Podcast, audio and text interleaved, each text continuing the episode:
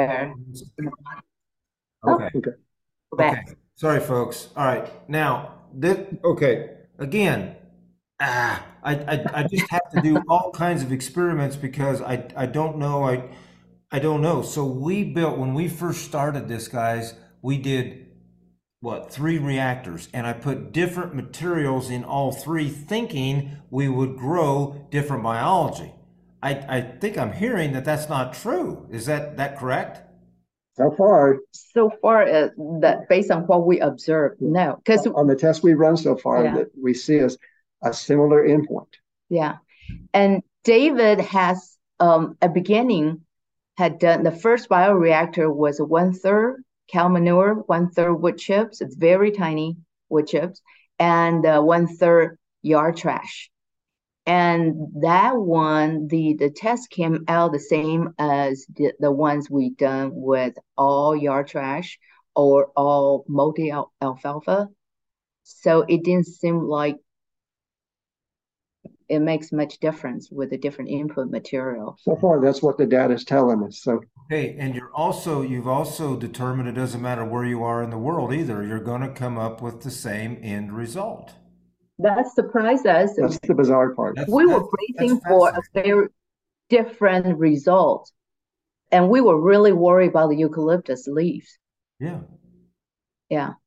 that, that's But just considered toxic over there. They have trouble getting rid of them. well, and being so close to the coast. You said they were close to the coast. I'd assume the salt level would be. I mean, I'd assume everything would be different. So, I Yeah. mean, this had to have blown. This has to blow your mind, right? Yes. There's a few things in this that have. Make us scratch our head. Well, Yeah. So this is great. I mean, this is awesome. So um, I tried to do three different varieties to get up three different, and, and that's all going to be d- d- different. That's okay. That's great. Our So let me know when you get done, and maybe we can look at them.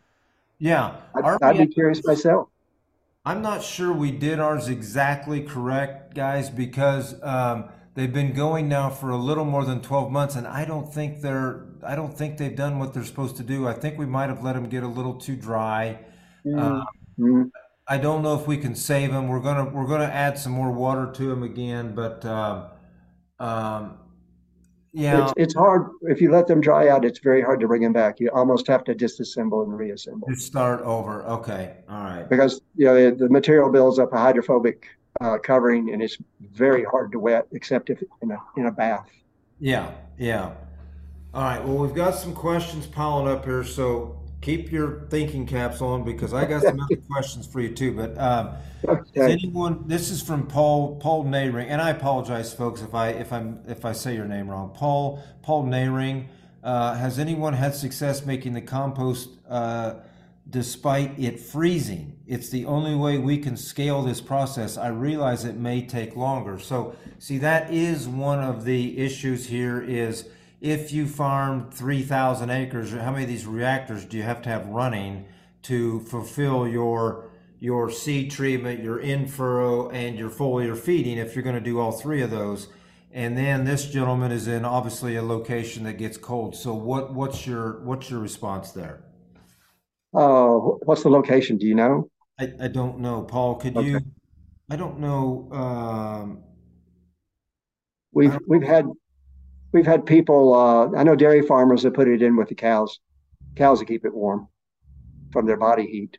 in, Uh, in in the barn. It's in the yeah. yeah, uh, inside in the barn is good. In a shop is good. Uh, a root cellar is ideal.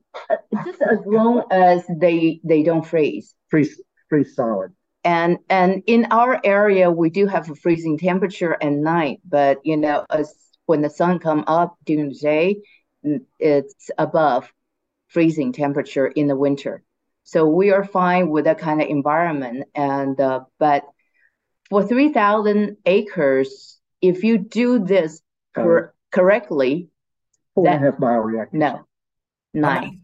No. no, nine. I divided. Okay. No. Yeah, Nine.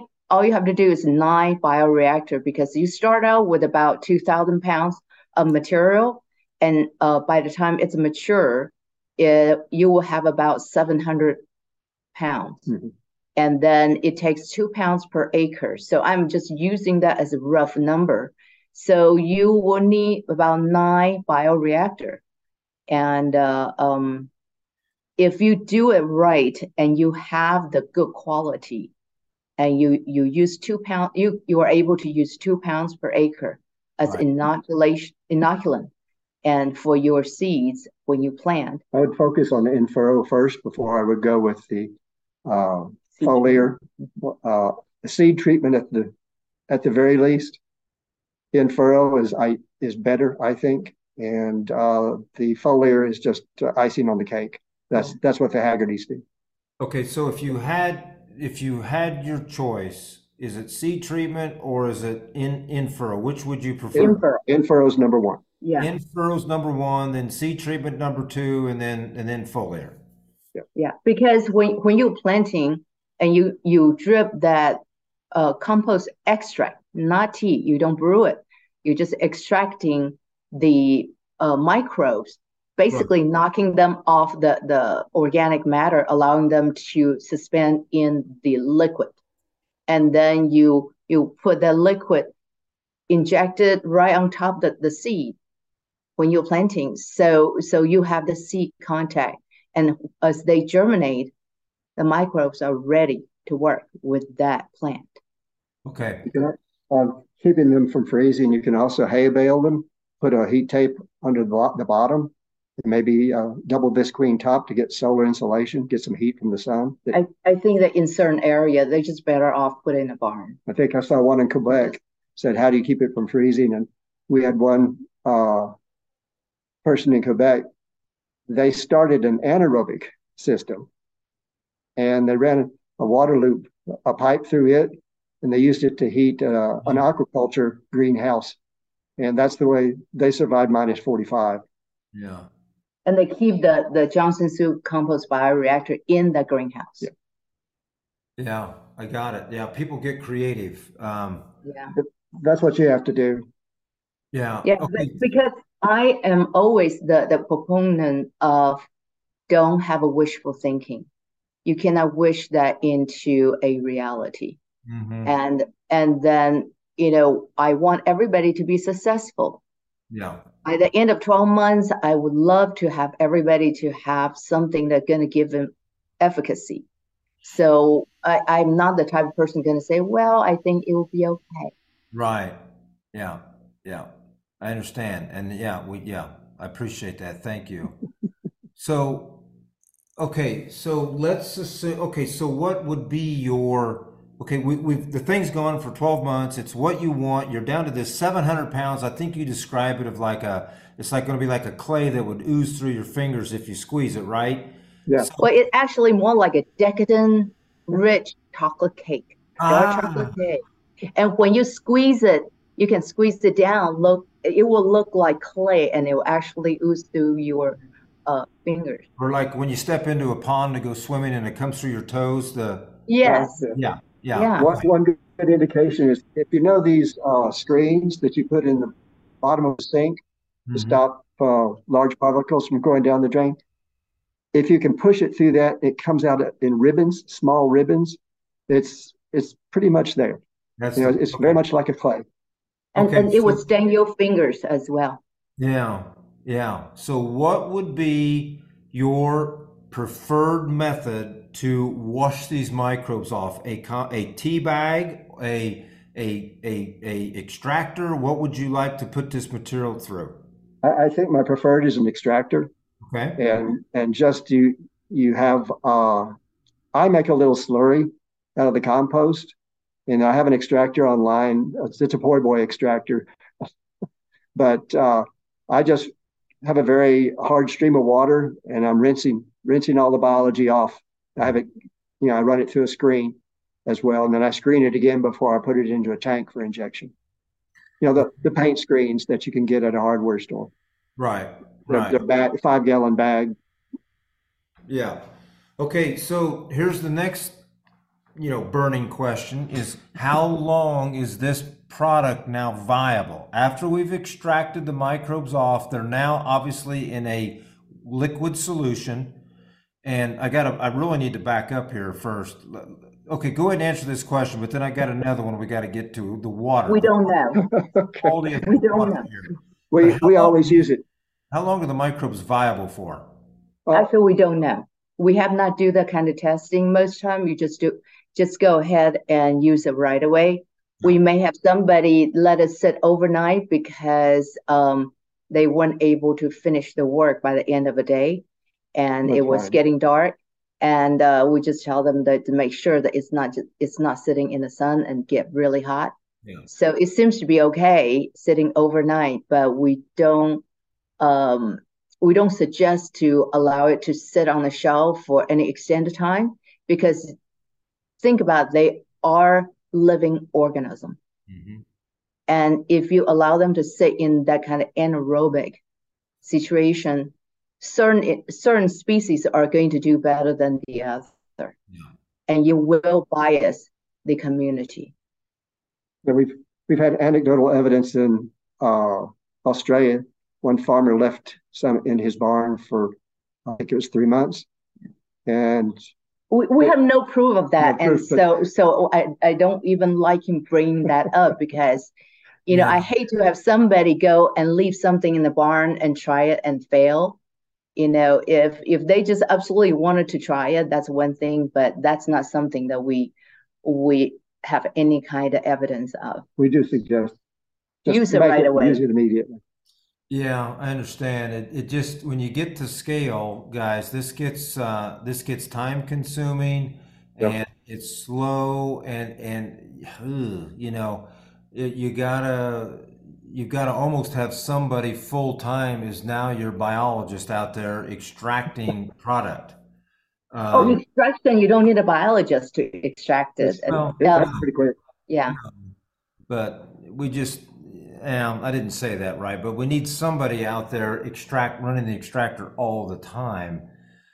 Um, all right, we've got we've got questions piling up. So uh, Philip, I'm assuming Philip is from Qu- Quebec here, but um, uh, he makes a good point. Okay, so is it is does it is it going to take longer to get to the finish line with your reactor if you're in a colder climate, just trying to keep this thing above freezing versus being in New Mexico and this thing running? Is there a difference in time based on the climate that you're in?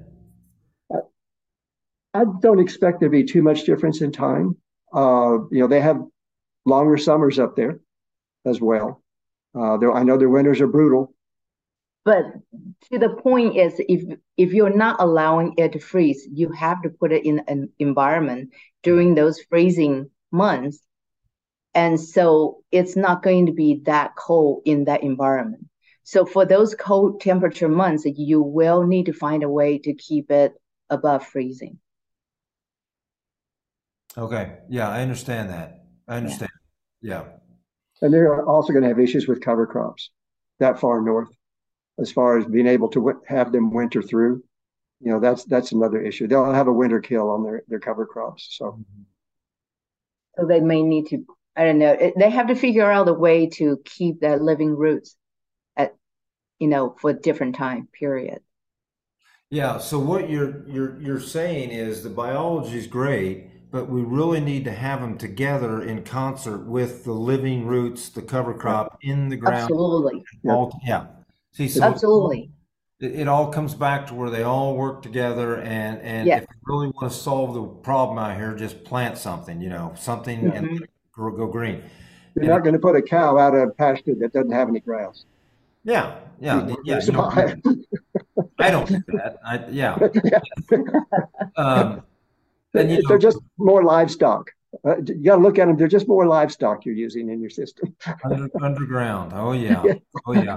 And again, I'm not a biologist. I wish I was. I, I always say this. I, I when I talk to young kids, and they ask me what to do. If you're going to farm this way, I say go become a biologist, an ecologist, and minor in animal science. And then you can take care of your animals that are out there grazing, and you can understand what's happening with this interaction. And you know, I, I just there's just so much going on here that's way beyond us right now. I know we're learning more every single day. I know that, but oh my Yeah. gosh, there's so much here. Yeah, and, and trying to get the data. You know, it takes time to get the data. You got to get the the setups right. Make sure that you don't have any conflicting results. Mm-hmm. Uh, so it's no, it's a great time though. Mm-hmm. I, I think we are starting to be on the threshold of how these systems really work and how we can work with them and be more profitable and also improve our, our soils. Allow our better understanding of why and how regenerative practices work. I saw one question by Brad there uh, asking, can he has a, fung- a bacterial dominant system, can he get it to a fungal dominant system? And I'll give you one instance. Uh, we had a project on, on corn. We started out with a fungal to bacterial ratio of 0.03. Hmm. It was very bacterial dominant. And within three years, we had it up to 1.5. So, yeah, you can do this. The, the system is self organizing. You just have to get the microbes into the system, and they have the energy to build the environment that they need to survive. Yeah, that and that means that you do need to practice the regenerative agriculture practices in able to help the microbes to help you. You can do it with cover crops, yeah. but it's slower. And from what I've seen, even after five years, you're still 50% below what you could actually a- accomplish with the microbes. That's what I was talking about, about being stubborn. You're right. Because I'm going to tell you right now, I think that I have inadvertently shifted my fungal domination. And I, when I mean, when I say domination, I just mean slightly above 50%, the 50% level. And I think with bringing in too much high carbon to nitrogen ratio cover crops, I have disrupted somehow the balance and I've actually shifted it back to bacterial because I see it happening. So, cereal rye, for example, Nine, 80 to 1 carbon to nitrogen ratio is going to throw the system out of balance. It has to. It, well, we've seen, you know, where you come in with a single species cover like cereal rye or triticale.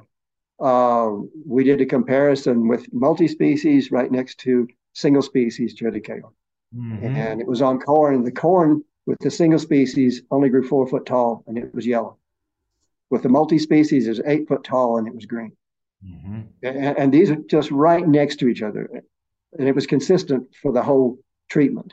And per dollar of the of the, the the money that you spend on the cover crop, the multi-species will produce far more biomass than the single species. Oh, oh yeah. And, and also the cost per pound of biomass out there is less expensive with the multi-species than it is with a single species. Right you get more for your money. And and I do I I go heavy legume on mine. Uh, I know in in the beginning these soils are broken. Uh, the carbon is low, nitrogen is low. You can't fix carbon without nitrogen. So I go pretty heavy, about uh, 70 to 80 percent legume in the mix, mm-hmm. just to get this system off the ground and and flying again, so to speak. Okay, so I want to take a time out here real quick. So, folks, now, now let's understand what what doctor's talking about here. If you are living in a an environment that gets cold like we do in Indiana, you're not going to accomplish this unless you do this after a cereal grain and do not double crop a crop after that cereal grain. You now need the rest of the growing season to grow these legumes or these multi-species cocktails we're referring to here. You're not going to throw a legume out in in Indiana or Illinois in the third week in October and expect it to survive the winter and be here next year. It's not going to happen. So you now have to start. Not only do you have a systematic approach for your regenerative farming, you now have a systematic approach for your biology program running parallel with this regenerative program. And so we got to be thinking all the time a year mm-hmm. in advance. That's at least what I do. You've got to be thinking all the time how can I set this field up right here to raise corn a year from now? And that's what we got to do. Yeah. Mm-hmm. And, and that's why we often tell people that we will never even pretend that we're farmers because that would be an insult to the farmers. We grow things for research reason We And- depend on good farmers, though, in our research. and, and we depend on good farmers, yes. And then we also depend on your feedback and, and your observation because there's a, they are so important for us to make sense of what we're observing in our research as well. And uh, so, you know, each area, each type of crop that you are doing, that when you give us the feedback, allow us to trying to think about it from a different angle, that how we can u- use what we found in our research to become a better tool for your practice. Yeah. I did see a question there about carbon to nitrogen ratio on the mix. And what we have found, it's it's kind of irrelevant For the compost. for the compost. We uh, It's interesting. if nature needs nitrogen, we find a lot of free living nitrogen fixing Mhm. microbes in this compost. So we don't follow the 30 to 1 carbon to nitrogen ratio. I'm, I've done straight leaves, uh, hays. It was like you were talking 80 to 1, up to up to 100 to 1 on some of these. So it's uh, again, nature will bring them in. Yeah, that's uh, that's fascinating. Um, okay, so again, I got I think something came in. I got to get it out before I lose it. Does okay? So we're going to go back to in furrow is the preferred way to place the material. Okay. Now, I With a seed contact. with what? With a seed contact. Okay. Not okay. So, so Keaton Firmer running, seed's going to be okay. So I think you've kind of answered my question here. You just did, but I'm going to ask it anyway. So we've got a a uh, air seeder that's on seven and a half inch spacing that we like to use to go out and plant cover crops and plant cash crops and all this stuff. And there is not a liquid delivery system on this this rig. That's probably shame on me for not having a liquid system, but I don't. So now we go to whatever we have because I'm always a firm believer in not spending a lot of money. If you've got something in your arsenal, figure out how to utilize it the most ways you can. Okay, so we've got a 20 inch row spacing corn planter that has a tremendous liquid delivery system on it. Yep. I went out early in the spring and planted biology. We did not plant any seed. We pulled the corn planter out and we put it in 20. Now, this, the way this, you just said, make sure the seed has contact. It's not going to have contact here. Is this going to work? So 20 inch row spacing biology, come back a week later and do a seven and a half inch row spacing and plant your cash crop. Uh, I haven't done that one. How I would- does the biology move laterally? um, well, what I've observed is not far. Okay. I've in some of my experiments, I had them the treatments right next to each other. I wanted to know is it gonna is it gonna migrate over in, to the other in that my control treatment? Mhm. And for three and a half years, it didn't. Well, keep in mind, all these are annual crops. Yeah. Or annual plants that we plant. Yeah. And so think about it, the microbes are microscopic. Okay, so even like one centimeter is like a mile or long or further for Oh, them. It, it's just really, really long distance. So most of the living organism, they are going to stick close to where the food source, where the collaboration is. And they, if it's too far away, they're going to stick to where the source are. Kind of like us, we're going to stick to where we can find a job, stability, shelter, food. We're not going to venture too far out. If you know, if in the middle of summer, are you going to hike 10 miles somewhere else or 30 miles somewhere else look for something if you already have a job and food here? So, so just kind of try to think of that way. But in that situation, I would, I would say that you you may be better off try to think about do the seed coating, seed treatment Okay. for the planting, and then maybe come back and do the foliar spray. Okay. The most of our research is in in row crops, and but we've seen people use this in pastures, and, and that's another thing. If you're spraying it on a plant with a living root, that seems to work, at least from what we've seen in, in Australia, where one, one person sprayed it on his or, uh, in his field, and he saw results there. Okay. All right. I, I'm I'm I'm starting to I'm starting to relate here. I'm getting I'm getting what you're telling me. I you know so here's what I hope to see when we plant. We did this with Milo. Okay. I hope that we can go out and see exactly where that 20 inch row space planter ran because whatever rows of that seven and a half got put in that spot, we should see a, a, a more positive result to those Milo plants than the ones that are 10 inches away and did not get any biology. Would you agree with that? Uh, let me know. my my observation so far shows that uh, yeah, I sprayed it topically and watered it in. Just, you know, right after I sprayed it, after I planted the seed, I didn't see any efficacy. Uh, there's something about it being there when the germination of that seed happens. Hmm. You know, that living root uh, seems to be the key to really get this going. And if you saw uh, Corey Miller's, have you seen his video mm-hmm. in Montana where he was doing it on a cereal rye, I believe, in his field?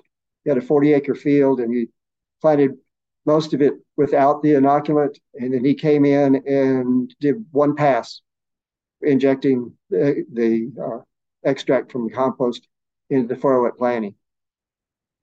He, where he didn't add it, the uh, cereal rye was from eight to 12 inches tall. Where he did apply it, it was from four to five feet tall. Wow.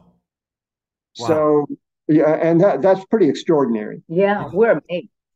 Yeah. But in, in some instances, in the right situation, when you get it in that seed contact and in the furrow, things happen. The biology really starts to work.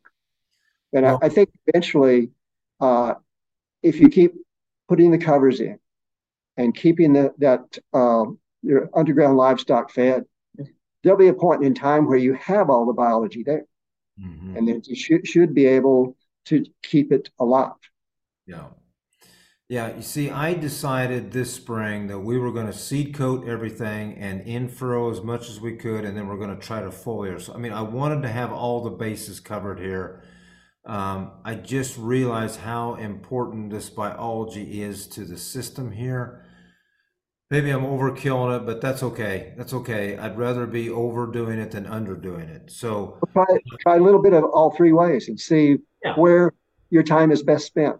Yeah. So where you get the most bang for your buck or the time that you're investing in. Now, That's obviously, the seed treatment is the is the is the quickest because it doesn't take a lot of material to create a, enough to do a, a couple of pro boxes of seed. So that's your quickest way to, to get it. Yes, yeah, yeah. It only takes about a, a, liter or a quarter of that slurry to treat a fifty pound bag. Yeah, and it goes a long way that way. Yeah, that's right. So, and remember, folks, think about think about the timing here. It's very easy to figure this out. They're telling us it takes about 12 months for one of these to totally do the process up. Well, think about when do you need the first reactor material? You're going to need it in April or May. So you start building your reactors in March, April, or May. Then you mm-hmm. need to you need to foliar feed later on in the season. So you're going to need some in July. So you got to build some in July then what we're going to do, we are, I mean, it's going to become protocol now. We are going to seed treat everything we plant, whether it's a cover crop seed, cocktail, whether it's a cash crop. And I want to try to infurrow as much as we can too. So again, you need reactors pretty much running a lot of the of the year so that when you get to be a year from now in July and you want to go foliar feed, you've got another reactor coming online. So again, you've got to always be thinking about where, what do I need a year from now? Now, and we've just learned earlier in the show that it doesn't seem to matter what products we put in this thing. It doesn't, it doesn't seem to make any difference. So obviously we don't have a lot of leaves available, at least that have fallen on the ground in the spring, but we do in the fall. Um, and I, I, will tell you though, guys, we I tried one. We I bought a chipper, a wood chipper, and ran some sticks through, and got eh, boy, those pieces have got to be small, don't they? Because they don't break down very good. But the smaller, the better. Get yeah. that surface area. And uh, I think uh, Jay Young's been using corn stover. And I looked at his this last week and it looks pretty good. Yeah. yeah. So no, the wood shavings are great. Sawdust that you you will have to worry about compaction and then ended up with anaerobic spots. But wood shavings are great. Um, wood chips, David had done one a long time ago. Uh, was all wood chip. It took him over four years to compost that pile. It came out beautiful. Oh, wow. But if you let me just say this, it's not impossible. The first one you have to wait four years. But if you start making one, if you have a lot of somebody who has a lot of resource like that, then you start making like one um, one every three months. Then four years from now, you will have something mature every three months. Yeah. So I would, I would stick with the one year. no, no, but but I'm I'm I'm thinking about some people. They may be in the area where they need to shred up a lot of wood, yeah. and so that is not something you're looking to be using it in one year. But if you can wait the four years, then you can utilize that. But you know, I'm just trying to say this because we have people, we have people approach us about that question probably about five or six years ago. They still have not made one. they they would have had what two, at least two? Yeah. By now yeah. right? Yeah i understand. I see if there's questions about temperature on this. And uh, no it doesn't have to get to 130 or 160 we've had it not get over 80 degrees fahrenheit. And still compost fine but you just have to make sure that you put the worms in yeah yeah after after the temperature goes down yeah. and you want the red wigglers is that what you want yeah, that seems seems to be the most effective. Yeah. So, um, what about? Okay, let's go back to the extraction process. Are you folks also recommending that we should put some energy with this, some sugar or something with this product? No, no, not necessary. You're only going to have it there just for a few minutes before you start to use it. Uh, the sugars may help the plant, but as far as the biology, what we see if you try to to brew it uh, and, and, you're adding nutrients, it starts to bias the population in, in the extract.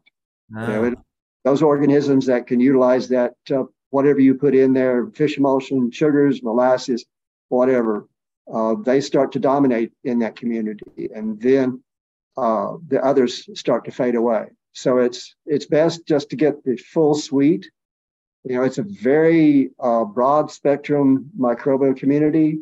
Uh, that's where we think that the, the efficacy starts to come is in that diversity. And you want you want that original roster at the maturity level going into your soil to work with your plant roots. Yeah. You don't want to bias the, that ro- roster, substitute somebody in there. Yeah, that, that two pounds per acre on, on a good compost would put about uh, 6 million fungal spores and about uh, 30 to 40 million bacteria per square foot. Wait a minute. I got to write that down. Say that again. 6 million. Sp- about 6 million spores. Yeah. And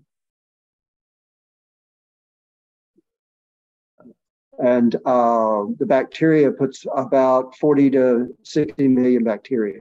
Gee whiz per square foot. Per square foot. So, and the, the fungal spores are, uh, they can weather just about anything. That's the nice thing about this. You're in uh, some of the other composting processes that they emphasize having hyphae. And hyphae are very fragile, uh, where a spore can take heat can take dryness. Um, no guarantee on other microbes eating them, though. but you know, they uh, as far as the resiliency goes, they they're much better.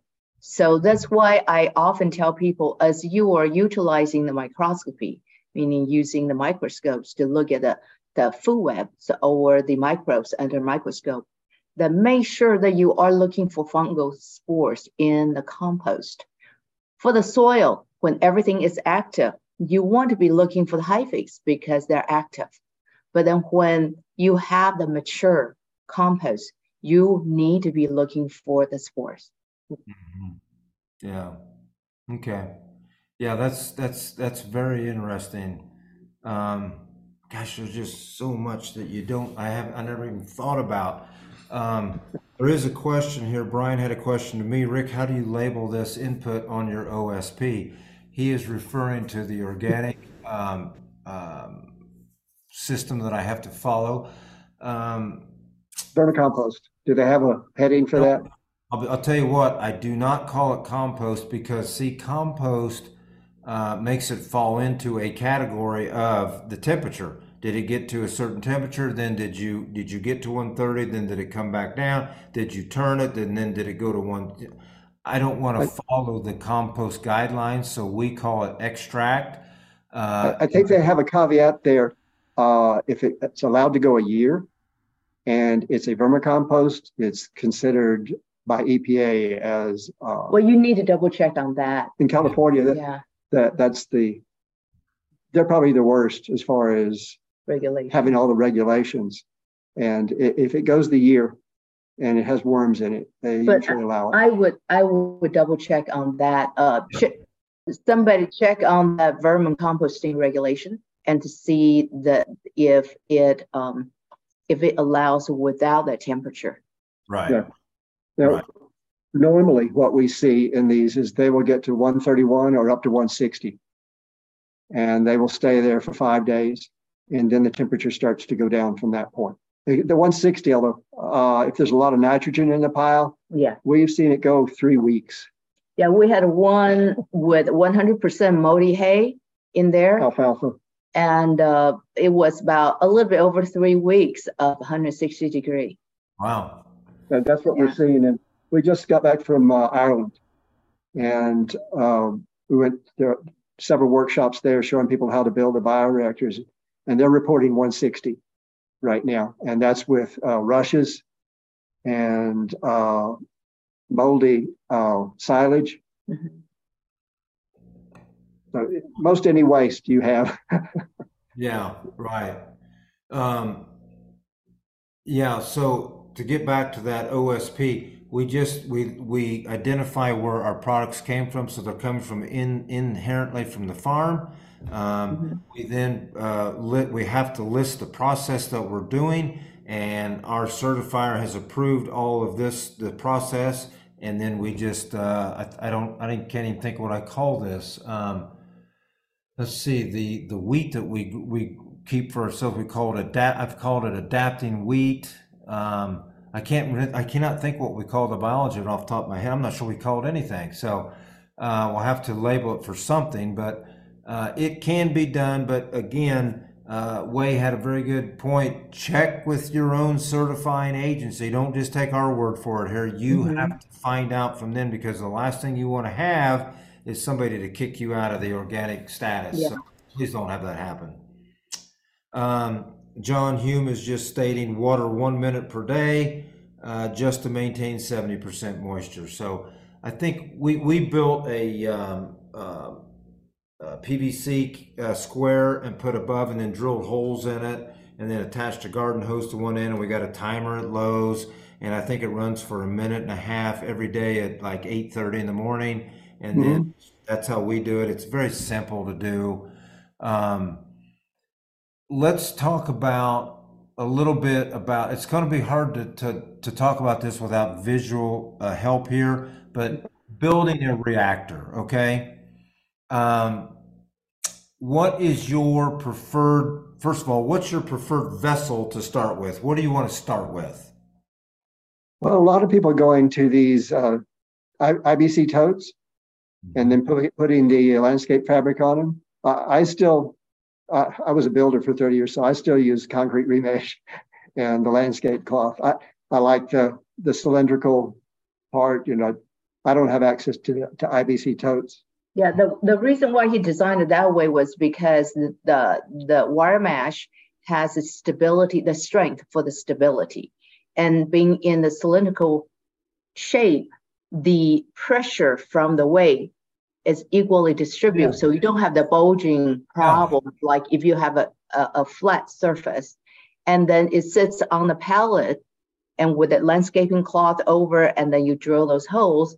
So it also allow the breathing from below as well.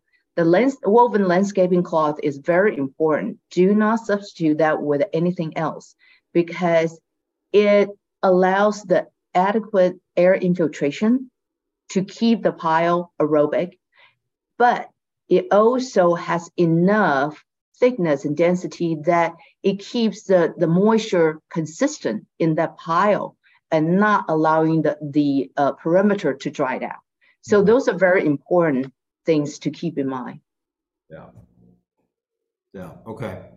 Yeah, and and to add to, to you, David, we are using those totes. We take that that plastic bladder out, and then you're mm-hmm. left with that metal frame, that square. I think it's yeah, it's square, and yeah. then we take this fabric and line uh, the inside of it, and then that that gets the vessel. That that that's the vessel. And yeah. Then, the and then you put the, the pipes in according to the um, the size of your IBC tote because what you want to keep in mind is no more than one foot distance from where the natural air can start infiltrate. So what we design ours is it's a round shape. So that's why we came up with a template of the location of those uh, pipes. Mm. But when you have a square or rectangular shape, then you're going to have to line them up differently. Yeah, yeah. Do do you have you considered um, when you first did this? Um, did you think about drilling holes in these tubes and just leave them in permanent? I mean, because when you pull those out, you do get the the cylinder stays there, but then over time it kind of falls in on itself. Is that okay? It's supposed to. They're fine. That's how it's it's, it's supposed to. About okay. month five or six, the whole pile will start folding in on itself. The okay. worms are working it. The microarthropods are moving it around. It's it does not have the oxygen demand at that point because it's consumed a lot of the easy to break down metabolic products, and that uh, it stays aerobic. Yeah, the all, all the organisms and and worms are keeping it aerobic, so you don't have to worry about that. But at the beginning, we put those pipes in they only stay in there for 24 hours mm-hmm. after 24 hours the the um, fungal hyphae and mycelium grew, grew through the pile and stabilized so as you pull those pipes out the entire surface area of the shaft became the beginning point for the air to start infiltrate through and i believe that is the reason why that this design is allowing the entire pile to stay aerobic from very beginning. That makes sense. That makes total sense. Yeah, you make it so clear to understand. Thank you. Thank you for that. That's You're awesome. Now, I got I'm going to hold here for a second. We got a great question here, and this is a question that I've had a lot of times. You're going to go apply some anaerobic dairy manure to a field does this have a negative impact on the biology in that field? I, I, I can't wait for the answer. yes, it does. And what, you know, all of this also depends on the rate that you're applying it, just like any toxin. If you apply too much, it, it gets, it'll kill things. Uh, the right amount, it can be beneficial. Yeah. So, you know, you have to weigh that out. And they have that big problem with that in Europe. Um, when you apply an anaerobic manure, of course, first thing you do is you smell ammonia. That's your nitrogen being volatilized and going off. Um, if it's too toxic to the organisms, yeah, phosphorus as well. They're having um, the nitrogen nitrates flowing plus uh, phosphates flowing into the uh, the rivers in in in Europe, mm-hmm. and uh, the government is getting after them for all this. So, yeah, anaerobic um, dairy manure or cow manure is is really not a good product to put on. If there's any way that you can compost it, compost it or uh, dilute it enough that what you're putting on that the soil microbes that you have there in that soil can assimilate it. Yeah. It's when you when you over apply that's when you start to kill off this community and really stress your soils out. Yeah, Yeah, I, I, I, I knew that's what you were going to say. Um, I always try to talk people into if you're going to do this, try to do split applications and, and minimize the the actual amount you put on at one time because it's just too much of a shock to the system. Yeah, they, they have slurries over there in Ireland and, and they're able to dilute uh, that solution enough that even on these regenerative farms, it, it seems to be helpful. Yeah, yeah. Uh, this I was you have a this question about how many worms to put in. It Will be about 100 worms that you put in, just put them on the top. And then they'll find their way in through the pile by the end of 12 months. Yeah, once that pile gets down below 80 degrees Fahrenheit. Yeah, don't Yeah. put them in at beginning. You know, put them in after the temperature comes back down and reach about 80 degrees. So that way you don't cook your worms. yeah. So start out with about 100 and they'll they will multiply by the end of the 12 months you will have a worm farm in that pile. That's crazy. So when we get to this point, guys, um, can you can you still hear me? Yes. We Oh. can't see you. I'm I'm froze here. Okay, you can hear me. Well, if Yeah. you can't see me, that's even better. So, okay. Um, okay, so when you get down to the bottom here, and we're you, you're telling us that these worms are multiplying, uh, is this the basis then for another reactor if we want to start one, or what are you going to do with all these worms that that are left over here at the end at the end of the reactor? You're Well- not gonna have leftover, and and I I'm I'm sad to inform you that all those wonderful creatures they will be sacrificed during the Okay. extraction Now, process. this, they have 12 good months and, and one bad day, as Gabe would say. Yeah, I understand. I understand. I don't No, know. you can, uh, that you can, the way I wash them, you can salvage some of them because, uh, as I say, you're, I make a slurry and you're just pushing a stream of water over the, that slurry to separate the microbes. And the worms, the worms do, some of them survive. Come on, majority majority of them will be sacrificed. That's the reality of it. Okay, and and and and that's okay. I understand. Um, yeah. Okay. Well, you can pick out about a hundred of them for the next next pile, and they'll be fine. Yeah. Okay. That'd be okay. I'll, I I will do that. Then then we can we can do you do what I call epigenetics then with the earthworms and just continue to use the same community of earthworms and keep Yeah. going to the next bioreactor. I like that. I like it. Yeah, what, what I do is when I am, you know, you get the, you put the material through a bath in order to get all the sand and dirt off of it. But I am throwing some compost from a previous pile into that bath. So, and some worms get in there as well. So, you know, you might be getting the worms in that way as well. Yeah, okay. Well, I don't know what's happened with my my video here, but that's okay. We're going to keep moving on. Um, I want to move into, uh, and and I hope you got time to go just a little bit longer here. I have to be respectful of everybody's time. Um, let's the big the big thing right now. Everybody wants to talk about is carbon. You know, carbon sequestration, carbon this, carbon that. Um, what role do the microbes have in carbon sequestration? Oh, they're the helpers to the plants. They're the ones that are harvesting all the elemental nutrients from the soil parent material. They're the ones fixing the nitrogen. The uh, microbes, basically knocking them off the the organic matter, allowing them to suspend in the liquid, and then you you put that liquid injected right on top of the, the seed when you're planting. So so you have the seed contact, and as they germinate, the microbes are ready to work with that plant. Okay. You um, keeping them from freezing, you can also hay bale them, put a heat tape under the, the bottom, and maybe a double visqueen top to get solar insulation, get some heat from the sun. I, I think that in certain area they're just better off put in a barn. I think I saw one in Quebec said, "How do you keep it from freezing?" And we had one uh, person in Quebec.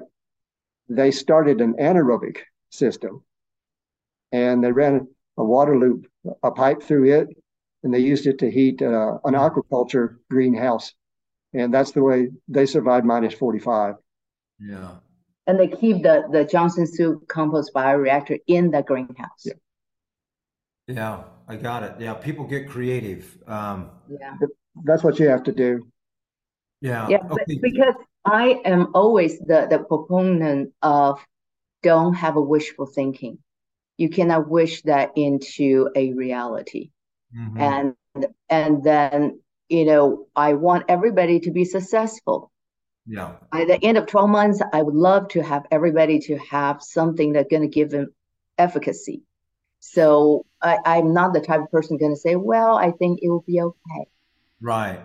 Yeah. Yeah. I understand. And yeah, we, yeah, I appreciate that. Thank you. So, okay, so let's assume, okay, so what would be your, okay, we, we've, the thing's gone for 12 months. It's what you want. You're down to this 700 pounds. I think you describe it of like a, it's like going to be like a clay that would ooze through your fingers if you squeeze it, right? Yeah. Well, it's actually more like a decadent, rich chocolate cake, dark Ah. chocolate cake. And when you squeeze it, you can squeeze it down. Look, it will look like clay, and it will actually ooze through your uh, fingers. Or like when you step into a pond to go swimming and it comes through your toes, the, Yes, Uh, yeah, Yeah. One, one good indication is if you know these uh, screens that you put in the bottom of a sink to stop uh, large particles from going down the drain, if you can push it through that, it comes out in ribbons, small ribbons. It's it's pretty much there. You know, it's very much like a That's- clay. Okay. and and it will Okay, stain so- your fingers as well. Yeah, yeah. So what would be your preferred method to wash these microbes off? A a tea bag, a a a a extractor? What would you like to put this material through? I, I think my preferred is an extractor, Okay. and and just you you have uh, I make a little slurry out of the compost, and I have an extractor online. It's, it's a Poi Boy extractor, but uh, I just have a very hard stream of water, and I'm rinsing rinsing all the biology off. I have it, you know, I run it through a screen as well, and then I screen it again before I put it into a tank for injection. You know, the, the paint screens that you can get at a hardware store, Right. the, Right. the bag, five gallon bag. Yeah. Okay, so here's the next, you know, burning question is how long is this product now viable? After we've extracted the microbes off, they're now obviously in a liquid solution. And I gotta, I really need to back up here first. Okay, go ahead and answer this question, but then I got another one we gotta get to, the water. We don't know. okay. We don't know. We But we always long- use it. How long are the microbes viable for? I feel we don't know. We have not do that kind of testing most time. You just do just go ahead and use it right away. We may have somebody let us sit overnight because um, they weren't able to finish the work by the end of the day, and That's it was getting dark. And uh, we just tell them that to make sure that it's not just, it's not sitting in the sun and get really hot. Yeah. So it seems to be okay sitting overnight, but we don't um, we don't suggest to allow it to sit on the shelf for any extended time because think about it, they are living organism. Mhm. And if you allow them to sit in that kind of anaerobic situation, certain certain species are going to do better than the other. And you will bias the community. Yeah, we've we've had anecdotal evidence in uh, Australia. One farmer left some in his barn for I think it was three months, and We, we have no proof of that. No and proof, but- so so I, I don't even like him bringing that up because you know, I hate to have somebody go and leave something in the barn and try it and fail. You know, if if they just absolutely wanted to try it, that's one thing, but that's not something that we we have any kind of evidence of. we do suggest Use it right away. Use it immediately. Yeah, I understand. It it just when you get to scale, guys, this gets uh this gets time consuming Yeah. and it's slow and and ugh, you know, it, you gotta you gotta almost have somebody full time is now your biologist out there extracting product. Oh, Um, extraction, you don't need a biologist to extract it. And, well, yeah, quick. yeah. but we just um, I didn't say that right, but we need somebody out there extract running the extractor all the time. Um, all right, we've got we've got questions piling up. So uh, Philip, I'm assuming Philip is from Quebec here, but um, he makes a good point. Okay, so is it is does it is it going to take longer to get to the finish line with your reactor if you're in a colder climate just trying to keep this thing above freezing versus being in New Mexico and this thing running is there a difference in time based on the climate that you're in? I don't expect there to be too much difference in time. Uh, you know they have longer summers up there as well. Uh, I know their winters are brutal.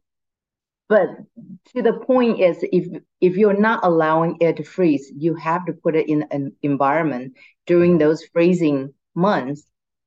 And so it's not going to be that cold in that environment.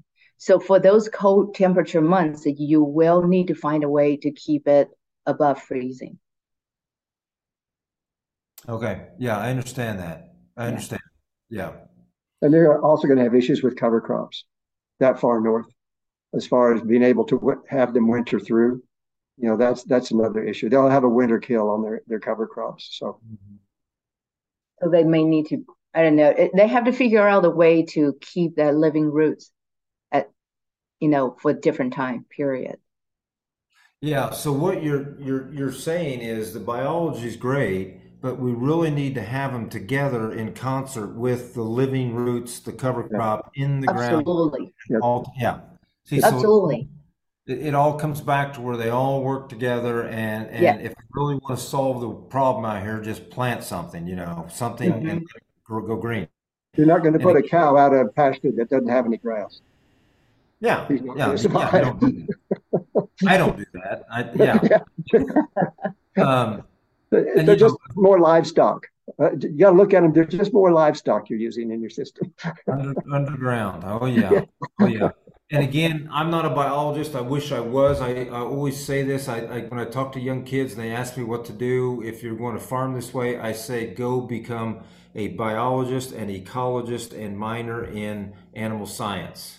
And then you can take care of your animals that are out there grazing, and you can understand what's happening with this interaction.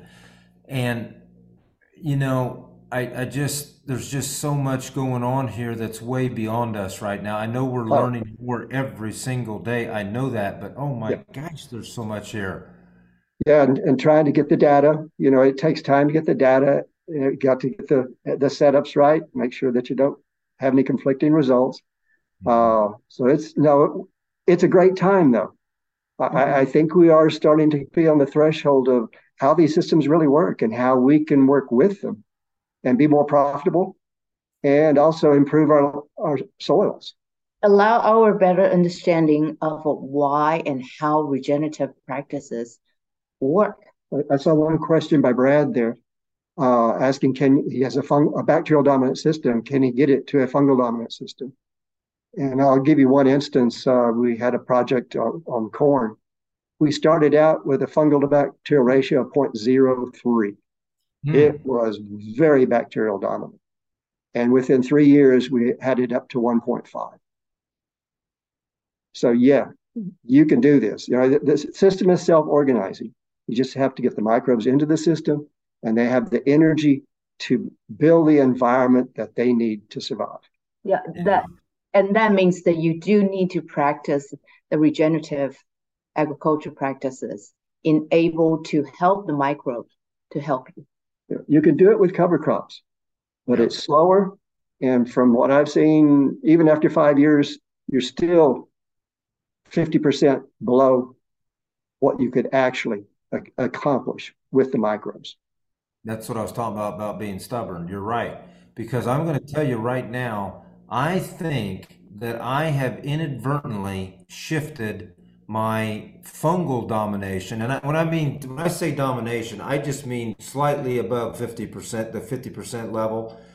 And I think with bringing in too much high carbon to nitrogen ratio cover crops, I have disrupted somehow the balance, and I've actually shifted it back to bacterial because I see it happening.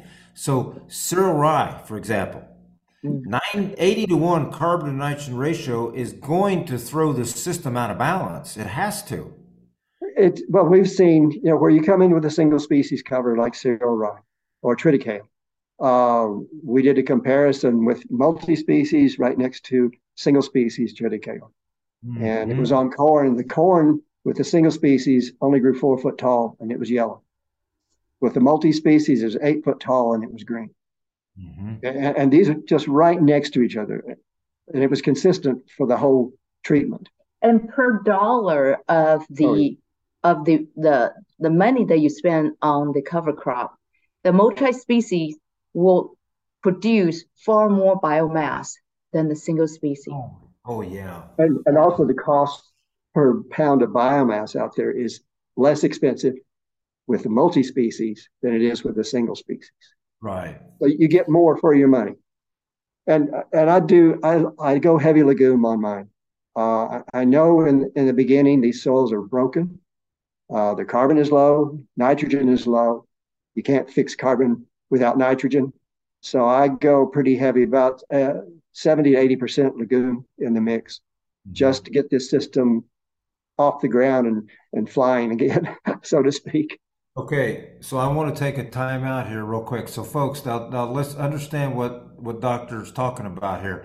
If you are living in a an environment that gets cold like we do in Indiana, you're not going to accomplish this unless you do this after a cereal grain and do not double crop a crop after that cereal grain. You now need the rest of the growing season to grow these legumes or these multi-species cocktails we're referring to here. You're not going to throw a legume out in in Indiana or Illinois in the third week in October and expect it to survive the winter and be here next year. It's not going to happen.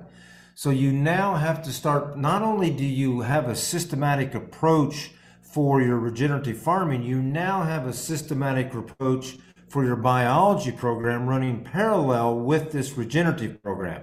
And so we got to be thinking all the time a year in advance. That's at least what I do. You've got to be thinking all the time how can I set this field up right here to raise corn a year from now? And that's what we got to do. Yeah. Mm-hmm. And, and that's why we often tell people that we will never even pretend that we're farmers because that would be an insult to the farmers. We grow things for research reason we and, depend on good farmers, though, in our research. And, and we depend on good farmers, yes. Yeah. And then we also depend on your feedback and, and your observation because there's a, they are so important for us to make sense of what we're observing in our research as well. And uh, so, you know, each area, each type of crop that you are doing, that when you give us the feedback, allow us to trying to think about it from a different angle that how we can u- use what we found in our research to become a better tool for your practice. Yeah. I did yeah. see a question there about carbon to nitrogen ratio on the mix. And what we have found it's it's kind of irrelevant for the compost. For the compost. We uh it's interesting. If nature needs nitrogen, we find a lot of free living nitrogen fixing mm-hmm. microbes in this compost. So we don't follow the 30 to 1 carbon to nitrogen ratio. i have done straight leaves, uh, hays. It was like you were talking 80 to 1, up to up to 100 to 1 on some of these. So it's, uh, again, nature will bring them in. Yeah, that's uh, that's fascinating. Um, Okay, so again, I got to, I think something came in. I got to get it out before I lose it. Does, okay, so we're going to go back to in furrow is the preferred way to place the material. Okay. Now, I. With a C contact. With what? With a C contact. Okay. Not top. So, so Keeton firmer running, seed's going to be, okay. So I think you've kind of answered my question here. You just did, but I'm going to ask it anyway. So we've got a a uh, air seeder that's on seven and a half inch spacing that we like to use to go out and plant cover crops and plant cash crops and all this stuff, and there is not a liquid delivery system on this this rig. That's probably shame on me for not having a liquid system, but I don't.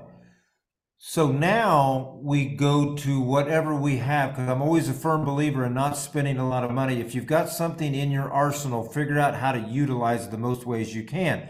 Okay, so we've got a 20 inch row spacing corn planter that has a tremendous liquid delivery system on it.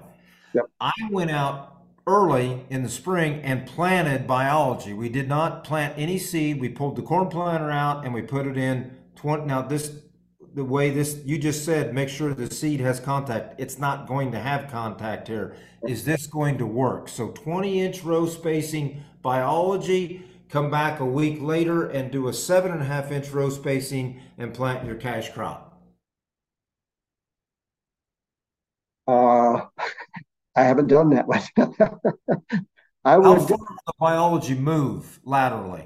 Um, well, what I've observed is not far. Okay. I've in some of my experiments, I had them the treatments right next to each other. I wanted to know is it gonna is it gonna migrate over in, to the other in that my control treatment. Mm-hmm. And for three and a half years, it didn't. Well, keep in mind, all these are annual crops. Yeah. Or annual plants that we plant. And Yeah. so think about it. The microbes are microscopic. Okay. So even like one centimeter is like a mile or long or further for them. Oh, yeah. It- It's just really, really long distance.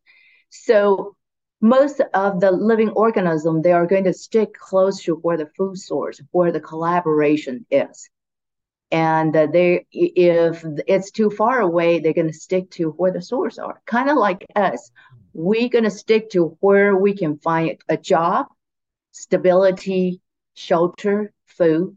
We're not going to venture too far out if you know if in the middle of summer are you going to hike 10 miles somewhere else or 30 miles somewhere else to look for something if you already have job and food here so so just kind of try to think of that way. But in that situation, I would I would say that you you may be better off try to think about do the seed coating, seed treatment Okay. for the planting, and then maybe come back and do the foliar spray. Okay. The, the most Now- of our research is in in row crops, and but we've seen people use this in pastures, and, and that's another thing. If you're spraying it on a plant with a living root, that seems to work, at least from what we've seen in, in Australia, where one, Mhm. one person sprayed it on his or uh, in his field, and he saw results there. Okay. All right. I, I'm I'm I'm starting to I'm starting to relate here. I'm getting I'm getting what you're telling me. I you know so here's what I hope to see when we plant. We did this with Milo. Okay. I hope that we can go out and see exactly where that 20 inch row space planter ran because whatever rows of that seven and a half got put in that spot, we should see a, a, a more positive result to those Milo plants than the ones that are 10 inches away and did not get any biology. Would you agree with that? Uh, let me know. My my observation so far shows that uh, yeah, I sprayed it topically and watered it in. Just, you know, right after I sprayed it, after I planted the seed, I didn't see any efficacy. Uh, there's something about it being there when the germination of that seed happens. You know, that living root uh, seems to be the key to really get this going. And if you saw uh, Corey Miller's, have you seen his video in Montana where he was doing it on a cereal rye, I believe, in his field? He had a 40 acre field and he planted most of it without the inoculant. And then he came in and did one pass, injecting the, the uh, extract from the compost into the furrow wet planting. He, where he didn't add it, the uh, cereal rye was from eight to 12 inches tall. Where he did apply it, it was from four to five feet tall. Wow. So, yeah, and that, that's pretty extraordinary. Yeah, we're amazed. Yeah. But in, in some instances, in the right situation, when you get it in that seed contact and in the furrow, things happen. The biology really starts to work. And I, I think eventually, uh, if you keep putting the covers in and keeping the, that um, your underground livestock fed, there'll be a point in time where you have all the biology there, mm-hmm. and then you should should be able to keep it alive. Yeah. Yeah, you see, I decided this spring that we were going to seed coat everything and in furrow as much as we could, and then we're going to try to foliar. So, I mean, I wanted to have all the bases covered here. Um, I just realized how important this biology is to the system here. Maybe I'm overkilling it, but that's okay. That's okay. I'd rather be overdoing it than underdoing it. So try, try a little bit of all three ways and see yeah. where your time is best spent. You know, yeah. where you get the most bang for your buck or the time that you're investing in. Yeah, obviously the seed treatment is the is the is the quickest because it doesn't take a lot of material to create a, enough to do a, a, couple of pro boxes of seed. So that's your quickest way to, to get it. Yes. Yeah. yeah. It only takes about a, a liter or a quarter of that slurry to treat a 50 pound bag. Yeah. And it goes a long way that way. Yeah, that's right. So, and remember, folks, think about think about the timing here. It's very easy to figure this out. They're telling us it takes about 12 months for one of these to totally do the process up. Well, think about when do you need the first reactor material? You're going to need it in April or May. So you start building your reactors in March, April, or May. Then you need to you need to foliar feed later on in the season. So you're going to need some in July. So you got to build some in July then what we're going to do, we are, I mean, it's going to become protocol now. We are going to seed treat everything we plant, whether it's a cover crop seed, cocktail, whether it's a cash crop. And I want to try to in furrow as much as we can too. So again, you need reactors pretty much running a lot of the of the year so that when you get to be a year from now in July and you want to go foliar feed, you've got another reactor coming online. So again, you've got to always be thinking about where, what do I need a year from now? Now, and we've just learned earlier in the show that it doesn't seem to matter what products we put in this thing. It doesn't, it doesn't seem to make any difference. So obviously we don't have a lot of leaves available, at least that have fallen on the ground in the spring, but we do in the fall. Um, and I, I, will tell you though, guys, we I tried one. We I bought a chipper, a wood chipper, and ran some sticks through, and got eh, boy, those pieces have got to be small, don't they? Because they don't break down very good. But the smaller, the better. Get yeah. that surface area. And uh, I think uh, Jay Young's been using corn stover, and I looked at his this last week, and it looks pretty good. Yeah. yeah. So no, the wood shavings are great sawdust that you you will have to worry about compaction and then ended up with anaerobic spots. But wood shavings are great. Um, wood chips, David had done one a long time ago. Uh, was all wood chip. It took him over four years to compost that pile. It came out beautiful, oh, but wow. if you let me just say this, it's not impossible. The first one you have to wait four years. But if you start making one, if you have a lot of material, like you need to get rid of a lot of wood, somebody who has a lot of resource like that, then you start making like one um, one every three months. Then four years from now, you will have something mature every three months. Well, so I would, I would stick with the one year.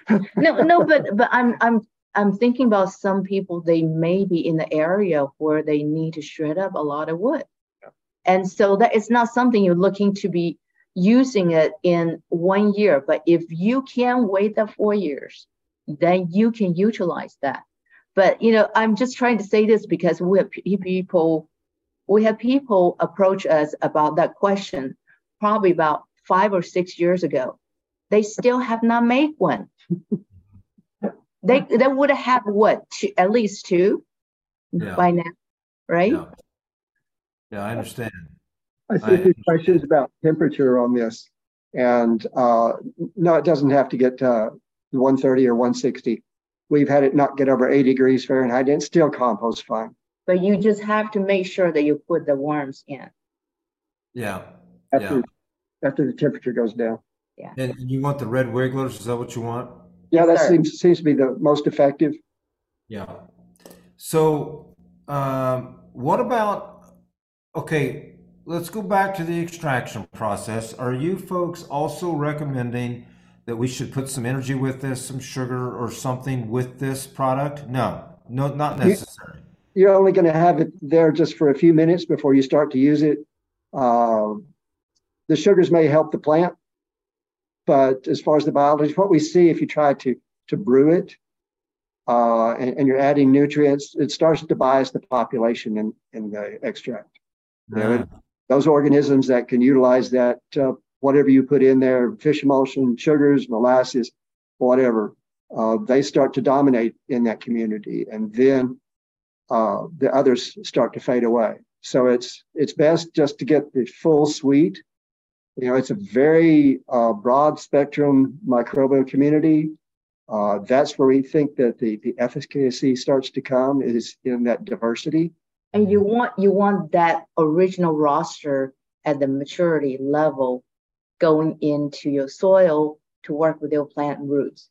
You yeah. don't want to bias that ro- roster, substitute somebody in there. Yeah, that, that two pounds per acre on, on a good compost to put, put about uh, 6 million fungal spores and about uh, 30 to 40 million bacteria per square foot. Wait a minute. I got to write that down. Say that again. 6 million. Sp- about 6 million spores. Yeah.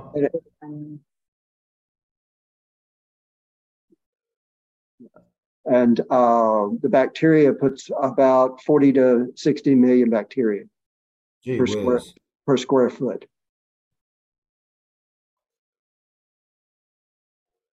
per square foot. So, and the, the fungal spores are, uh, they can weather just about anything. That's the nice thing about this. You're in uh, some of the other composting processes that they emphasize having hyphae.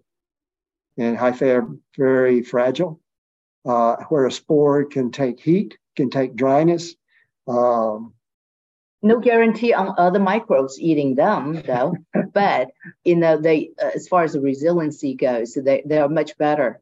So that's why i often tell people as you are utilizing the microscopy meaning using the microscopes to look at the, the food web or the microbes under microscope then make sure that you are looking for fungal spores in the compost.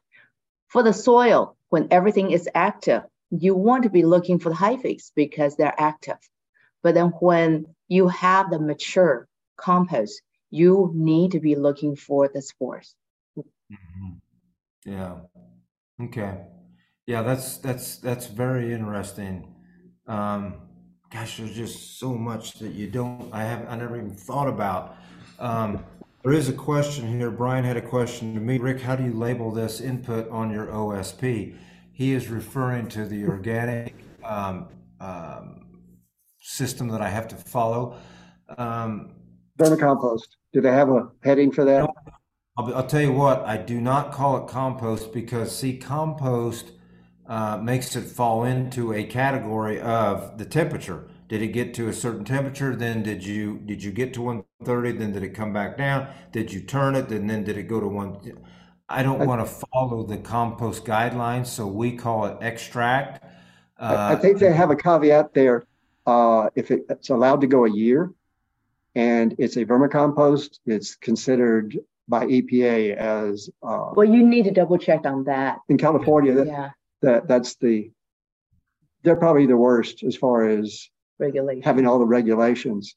And if it goes the year, and it has worms in it. They but usually allow it. I would I would double check on that. Uh, ch- somebody check on that vermicomposting regulation, and to see that if it um, if it allows without that temperature. Right. Now, right.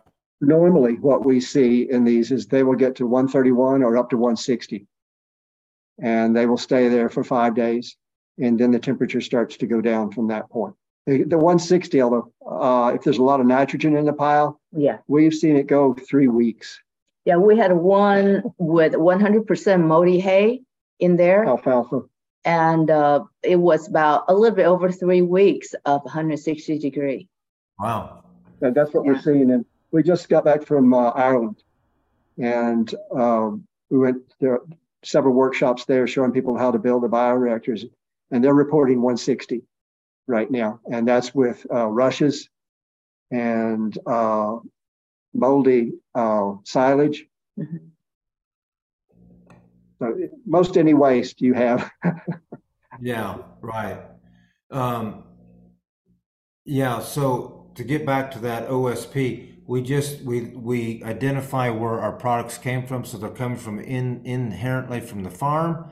Um, mm-hmm. We then uh, lit, we have to list the process that we're doing, and our certifier has approved all of this the process, and then we just uh, I, I, don't I can't even think what I call this. Um, let's see the the wheat that we we keep for ourselves. We call it adapt. I've called it adapting wheat.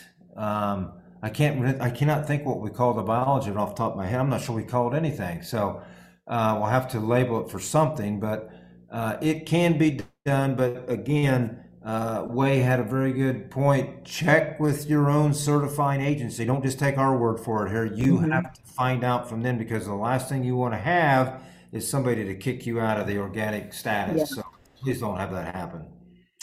Um, John Hume is just stating water one minute per day uh, just to maintain 70% moisture. So I think we, we built a, um, uh, a PVC uh, square and put above and then drilled holes in it and then attached a garden hose to one end and we got a timer at Lowe's and I think it runs for a minute and a half every day at like 8.30 in the morning mm-hmm. and then that's how we do it. It's very simple to do. Um, let's talk about a little bit about. It's going to be hard to to, to talk about this without visual uh, help here, but building a reactor. Okay, um, what is your preferred? First of all, what's your preferred vessel to start with? What do you want to start with? Well, a lot of people going to these uh, IBC totes and then put, putting the landscape fabric on them. I, I still, uh, I was a builder for 30 years, so I still use concrete remesh and the landscape cloth. I, I like the, the cylindrical part, you know, I don't have access to the, to IBC totes. Yeah, the, the reason why he designed it that way was because the, the, the wire mesh has the stability, the strength for the stability. And being in the cylindrical shape, the pressure from the weight is equally distributed. Yeah. So you don't have the bulging problem yeah. like if you have a, a, a, flat surface and then it sits on the pallet and with a landscaping cloth over and then you drill those holes. So it also allow the breathing from below as well. The lens, woven landscaping cloth is very important. Do not substitute that with anything else because it allows the adequate air infiltration to keep the pile aerobic, but it also has enough thickness and density that it keeps the, the moisture consistent in that pile and not allowing the, the uh, perimeter to dry out. So those are very important things to keep in mind. Yeah. Yeah. Okay. Yeah, and and to add to, to you, David, we are using those totes. We take that that plastic bladder out and then mm-hmm. you're left with that metal frame, that square. I think it's yeah, it's square, and yeah. then we take this fabric and line uh, the inside of it, and then that that gets the vessel. That that that's the vessel. Yeah. And then, and then you put the, the pipes in according to the um, the size of your IBC tote because what you want to keep in mind is no more than one foot distance from where the natural air can start infiltrate. So what we design ours, is it's a round shape. So that's why we came up with that template of the location of those uh, pipes. But mm. when you have a square or rectangular shape, then you're going to have to line them up differently. Yeah, yeah. Do do you have you considered um, when you first did this, um, did you think about drilling holes in these tubes and just leave them in permanent? I mean, because when you pull those out, you do get the, the cylinder stays there, but then over time it kind of falls in on itself. Is that okay? It's supposed to. They're fine. That's how it's, it's, it's supposed to. About okay. month five or six, the whole pile will start folding in on itself. The worms okay. are working it. The microarthropods are moving it around. It's it does not have the oxygen demand at that point because it's consumed a lot of the easy to break down metabolic products, and that uh, it stays aerobic. Yeah, the all, all the organisms and, and worms are keeping it aerobic.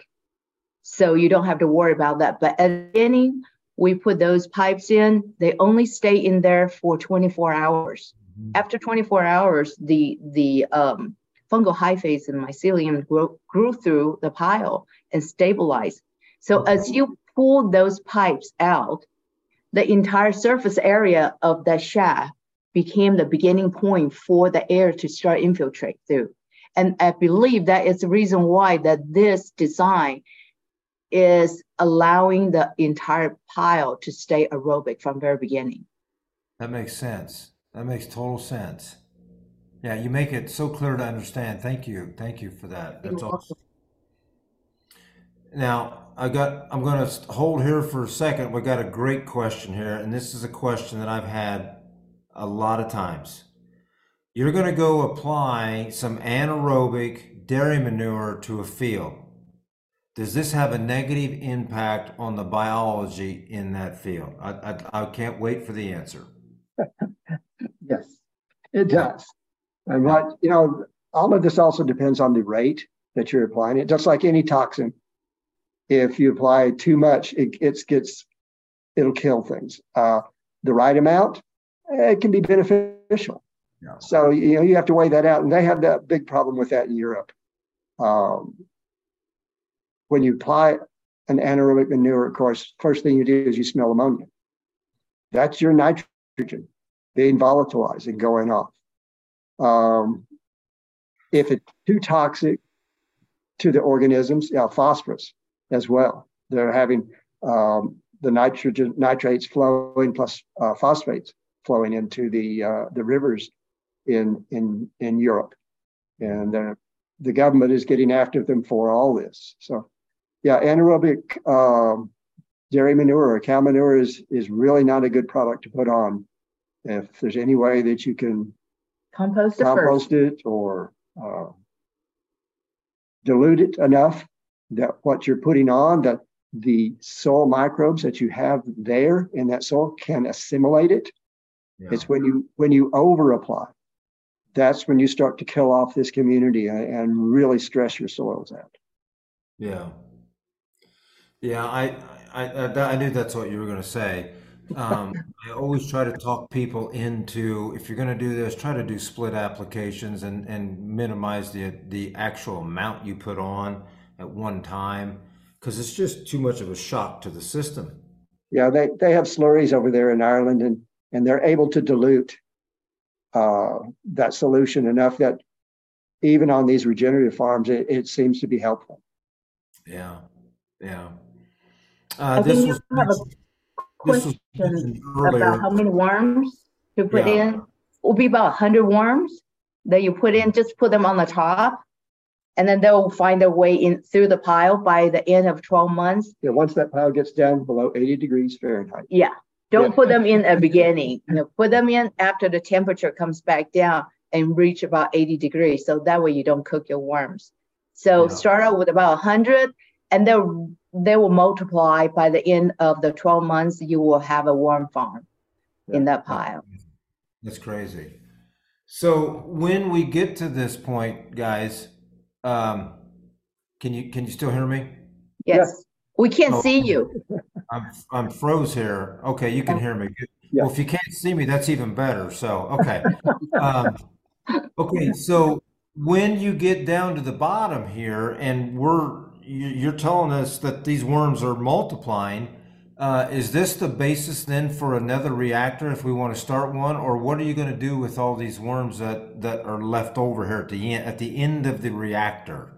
You're not going to have leftover, and and I I'm I'm sad to inform you that all those wonderful creatures they will be sacrificed during the okay. extraction process. Now this they have twelve good months and, and one bad day, as Gabe would say. yeah, I understand. I understand. I so you can uh, that you can the way I wash them, you can salvage some of them because uh, as I say, you're I make a slurry and you're just pushing a stream of water over the that slurry to separate the microbes. And the worms, but, the worms do some of them on, survive. Come on, majority majority of them will be sacrificed.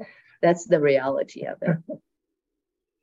Okay, and and and and that's okay. I understand. Um, yeah. Okay. Well, what? you can pick out about a hundred of them for the next next pile, and they'll be fine. Yeah. Okay. That'd be okay. I'll, I I will do that. And then we can we can do you do what I call epigenetics then with the earthworms and just continue to use the same community of earthworms and yeah. keep going to the next bioreactor. I like that. I like it. Yeah. What what I do is when I am, you know, you get the you put the material through a bath in order to get all the sand and dirt off of it. But I am throwing some compost from a previous pile into that bath. So and some worms get in there as well. So you know you might be getting the worms in that way as well. Yeah. Okay. Well, I don't know what's happened with my my video here, but that's okay. We're going to keep moving on. Um, I want to move into, uh, and and I hope you got time to go just a little bit longer here. I have to be respectful sure. of everybody's time.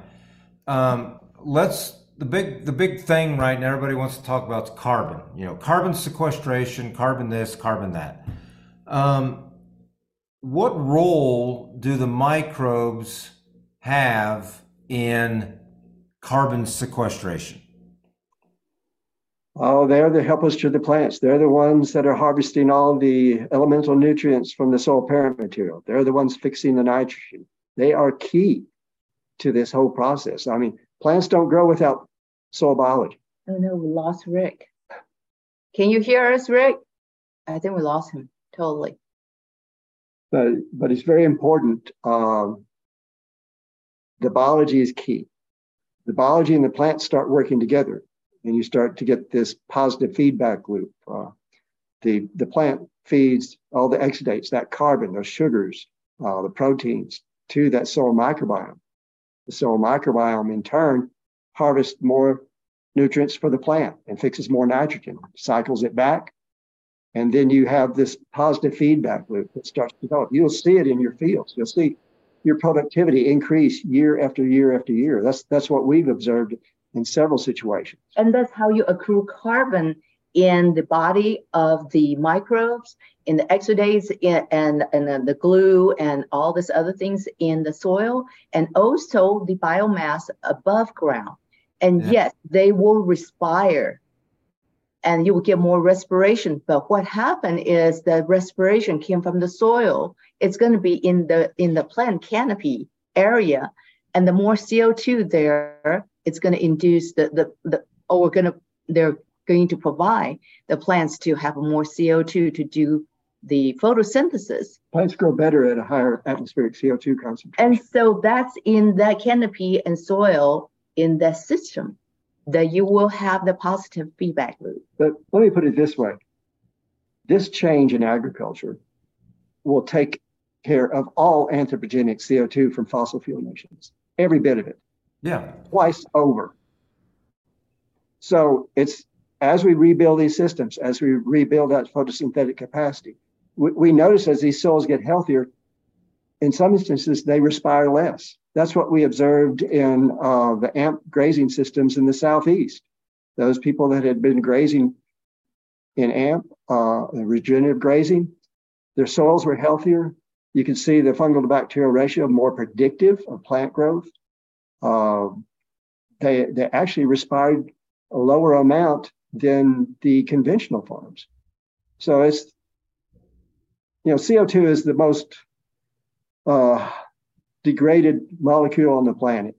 It and it is the most important one.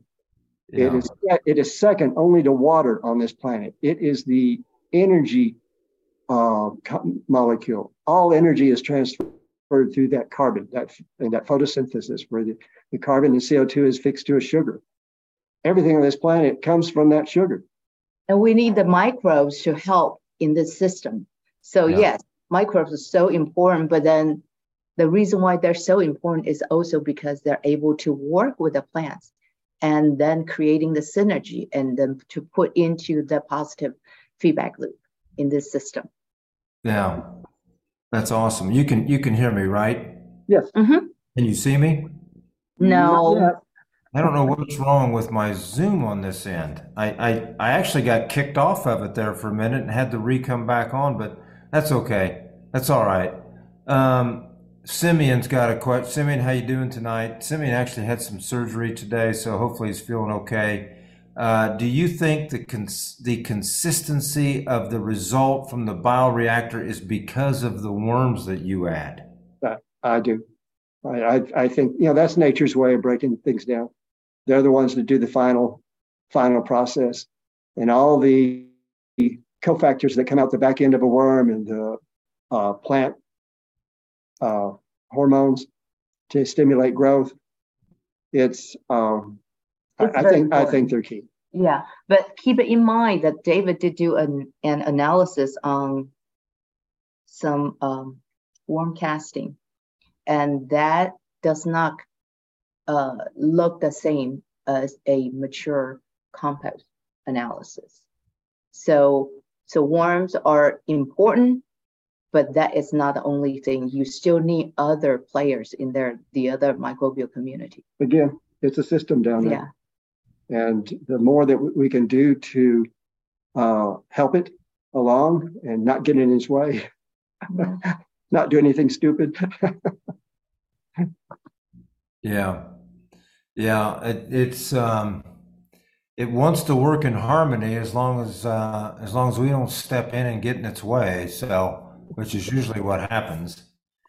You know, Uh, we we we have a project in Turkey working with some farmers there, and they've started uh, doing the inoculations. They're doing the cover crops. It's a cotton crop, and f- when we first got there, they had 20 trips across the field for doing uh, fertilizer, herbicide, pesticide, uh, foliar nutrition.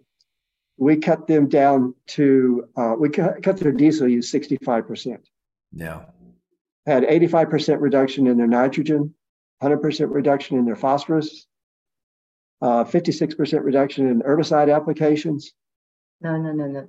and Insecticide. insecticide, excuse me, and 100% reduction in herbicide. and 35% reduction in water. So they, they cut out one third of water usage in their yeah production. that's huge. That's huge. Whoa, echo. And not only that, they were $400 an acre more profitable. Uh, it, it, was just, just a win-win all around on this. And they're starting to restore the fertility of their soils. Instead of degrading it year after year, they're building their soils up layer by layer with these covers. Yeah, yeah. That's fascinating. Um, what have we what have we missed here this evening? Anything with that I didn't didn't ask properly, or did we not get something we should have touched on?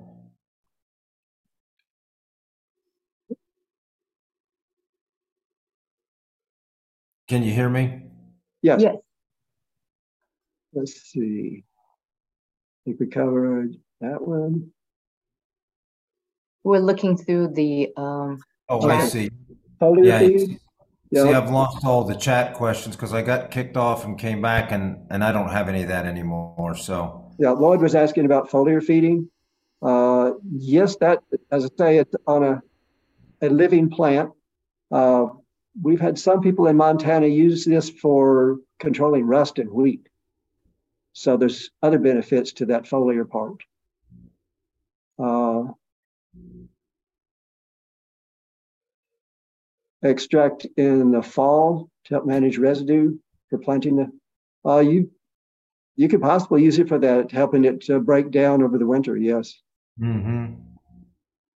What do you think about, uh, guys? What do you think about something like uh, a soil-borne, like fusarium or something like that? Could we, could we use this this biology to help? Uh, I don't know, paralyze is the right word to use here, but um, help subdue uh, a fusarium. We were just at a, a farm workshop this uh, day before yesterday, and there were, we were talking Oh, about yeah. uh, adding the vermicompost and also em- employing the cover crops. And we have a big problem with chili wilt here. and it's either from verticillium or fusarium or phytophthora. Mm-hmm. And once they started adopting this management technique, they don't have problem with those anymore. They also grow onions here, and they have a big problem with thrips. Yep. They say that they don't have the problem with the thrips. It doesn't get to an economic threshold. It was wonderful to see this farmer how big of grin he had oh, yeah. on his face and and the how much how proud he was standing up telling everybody what he observed on his farm. And then yeah. also in pecans, we have issues with the, the black aphids. When you bring this system back in, having the cover crops in that orchard and having the biology, uh, they're not having trouble with the, the black aphids because they, they have a whole community of beneficial insects within that, that, that structure. Well, that okay, that's a great point then. So let's let's go to that orchard. Those are trees that are they're perennials that are there all the time. You're obviously not in furrowing anything here on a tree. Right. You've got this this cover crop growing. Are you foliar feeding these trees then throughout the season? Are you spraying a, a, this this compost on the on the trees? No, we're actually uh, they're having covers. They're growing Just cover crop, and they they inoculate. Uh, they inject into the furrow at planting, or they coat, or they coat the seed. One of the two.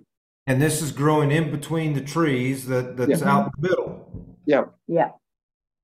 And the reason why they're not doing the uh, perennials is because they say that um, it, it may impede the flood irrigation because yeah. you ended up with clumps.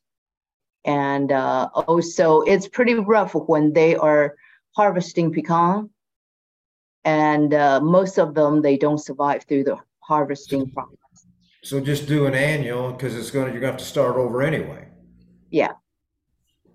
Yeah, that makes total sense. And they, they say the, the, the people that come in and sweep it and pick up the pecans, they actually like it better where there's been a cover crop that's mowed down. Yeah. The, and the bare ground. Instead of the bare ground to be able to pick the nuts up. Uh, you're not the first person I've heard say that. I've, I've heard other uh, uh, tree people, you know, that do nuts or something say the same thing. It's much easier to, to sweep them up off of that cover crop than the bare ground. Yeah, and another thing I've observed if uh, if you have a tree that's uh, infected and you see it weeping, uh, on my cottonwoods I have that occasionally pop up, and all I have to go do is chip back to the cambium and smear the compost on it, and that that wound goes away. Really? Yes. that's wow. That's great. Okay. This All is right. like Windex in my big fat Greek wedding. Yeah. Yeah. Yeah. Okay. um, Simeon's got another comment here. You mentioned about wanting spores over fungal hyphae. How can you know when the spores will germinate? Whether, uh, when they get in the soil, if the environment is right, they will germinate. That's that's how they live.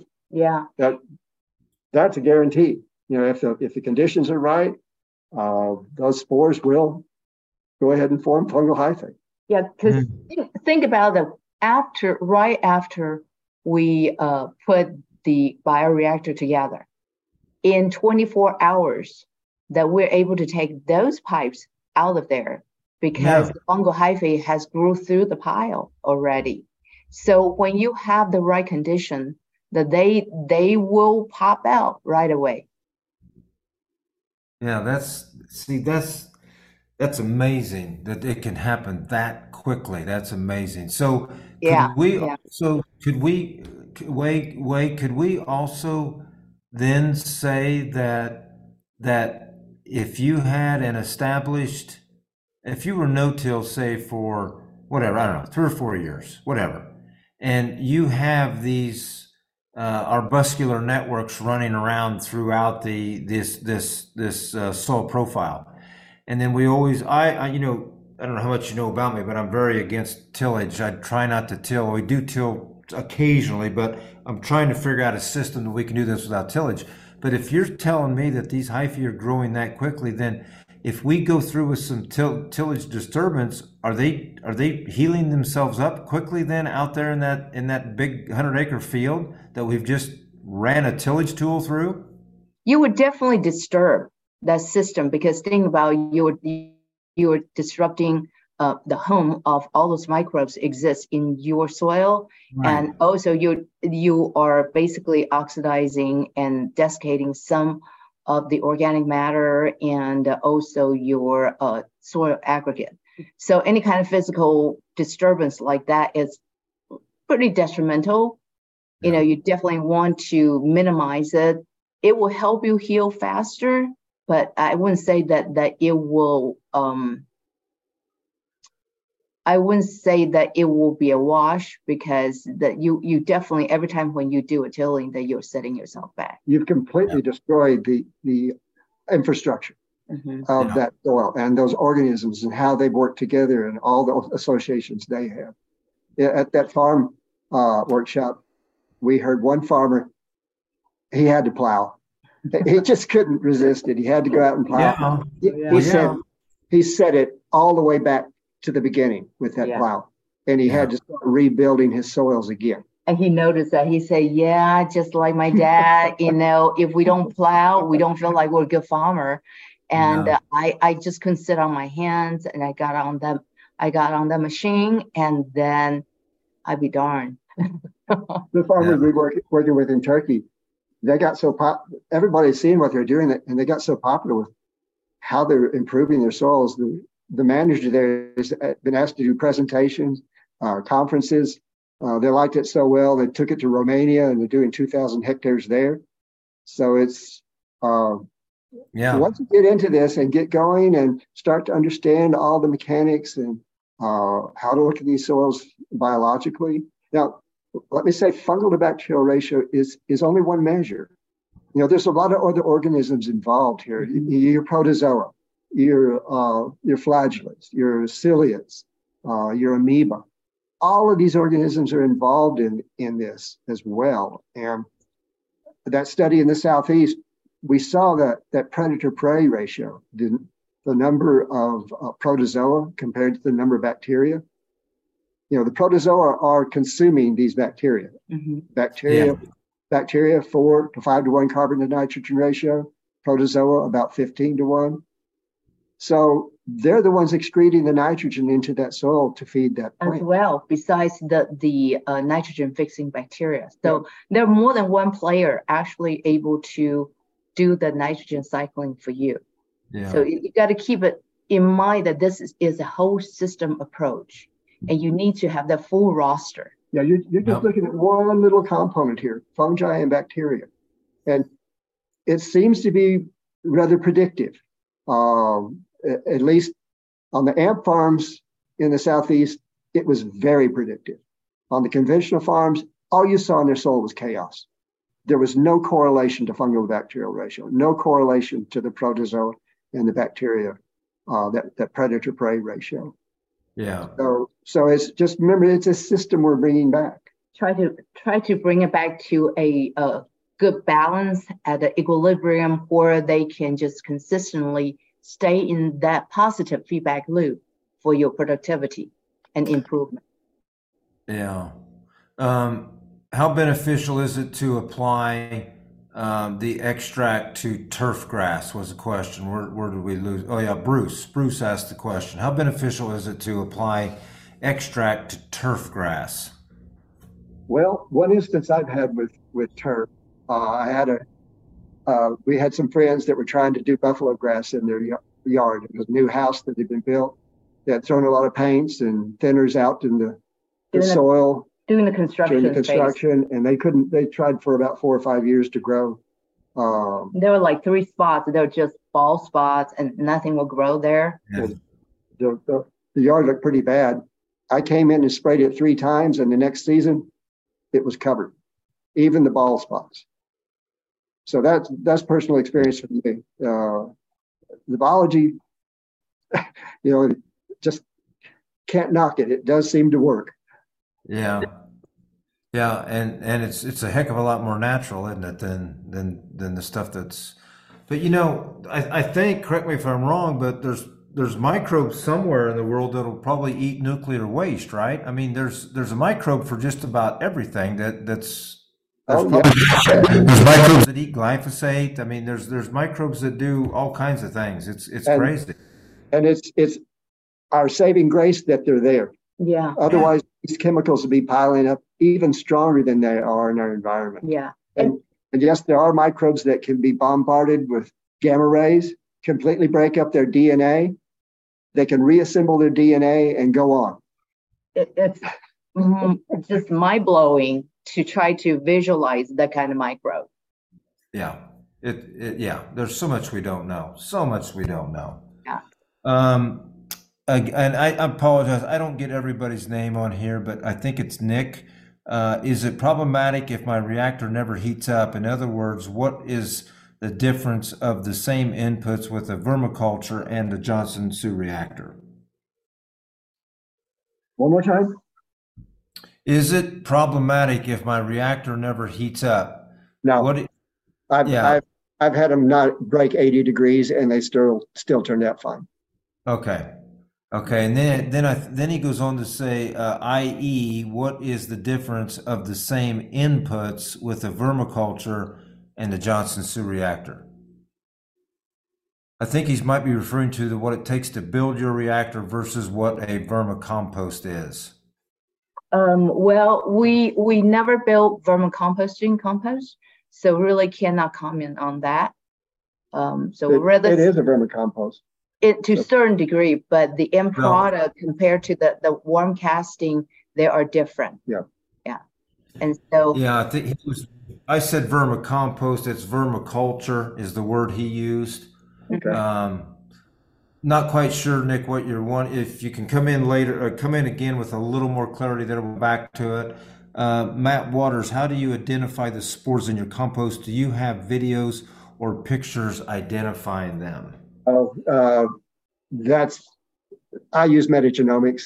Uh, all the bacteria, either rod shaped or, or coccoid round shaped, they all look alike and they can be different, totally different genetically. So no, I do metagenomics. Uh, and that gives me a pretty good indication um, of who's there and the the ratio that they're there. It's it's semi-quantitative.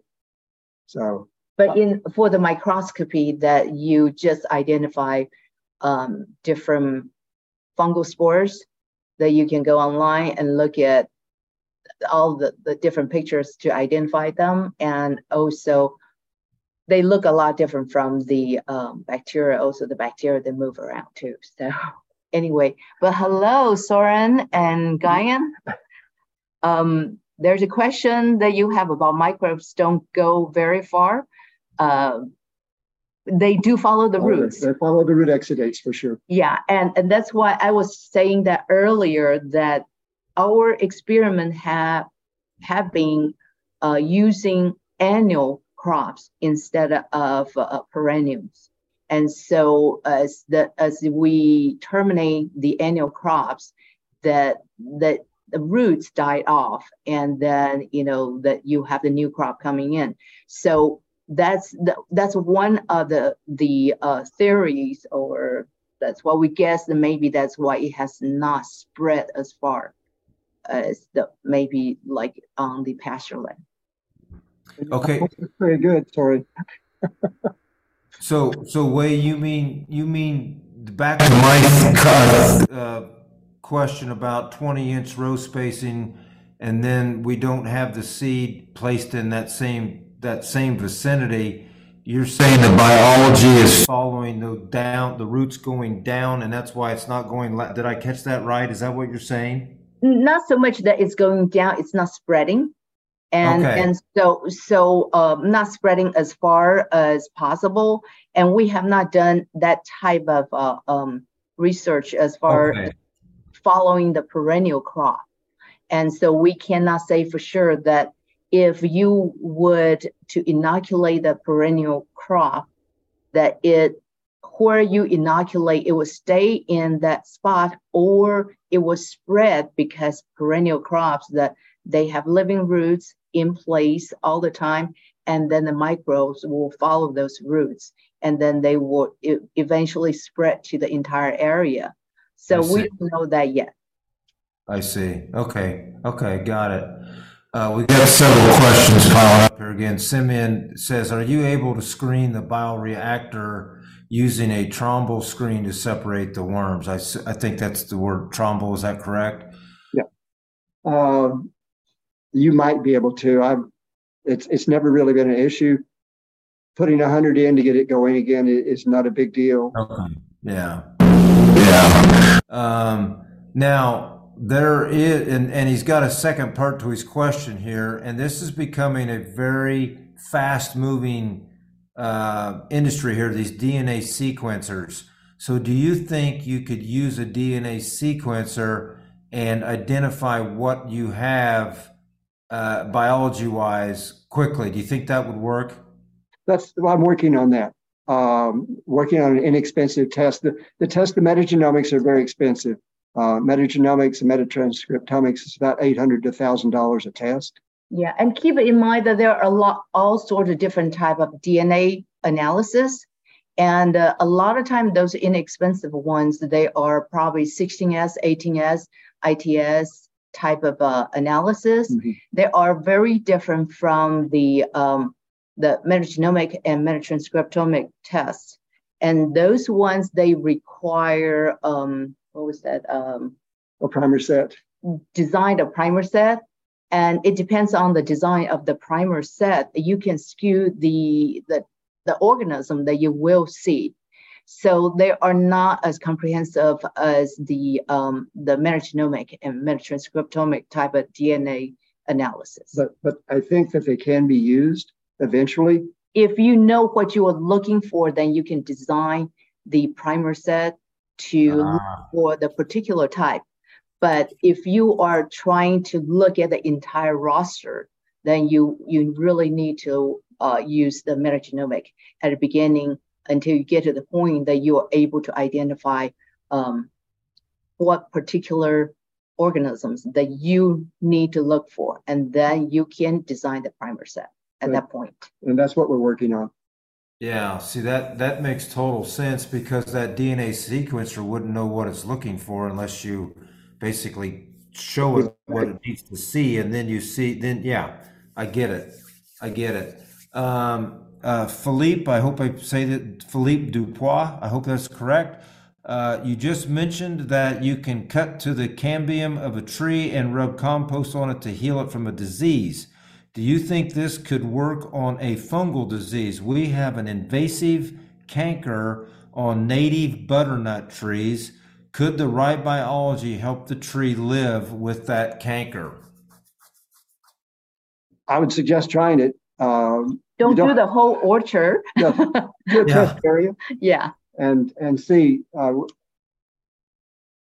know, it's starting to get that biological community, the microbiological community uh, back up and operating. Yeah. In order to protect that tree, uh, evidently something's askew in that uh, that community that it's allowed that one to now predominate. But I've seen you know some pretty impressive uh, healing on these trees when you start to bring the biology back into them. Yeah. So so with us, at least for our experience, that it's only once in a great while that happen and then we take care of it like if you have a cut on your hand your arm somewhere then you can patch it up and then put band-aid on and then allowing to to heal but if you have systemic illness or problem disease then you really need to take care of that part so you might need to start looking at your soil and your system see what is wrong or what might be deficient in yeah. your system and then start working from the end.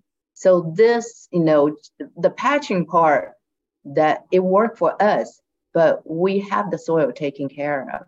So you, you just need to, you know, everybody have a different farm and different system and different operation. So I would uh, I would suggest that you also look at your soil.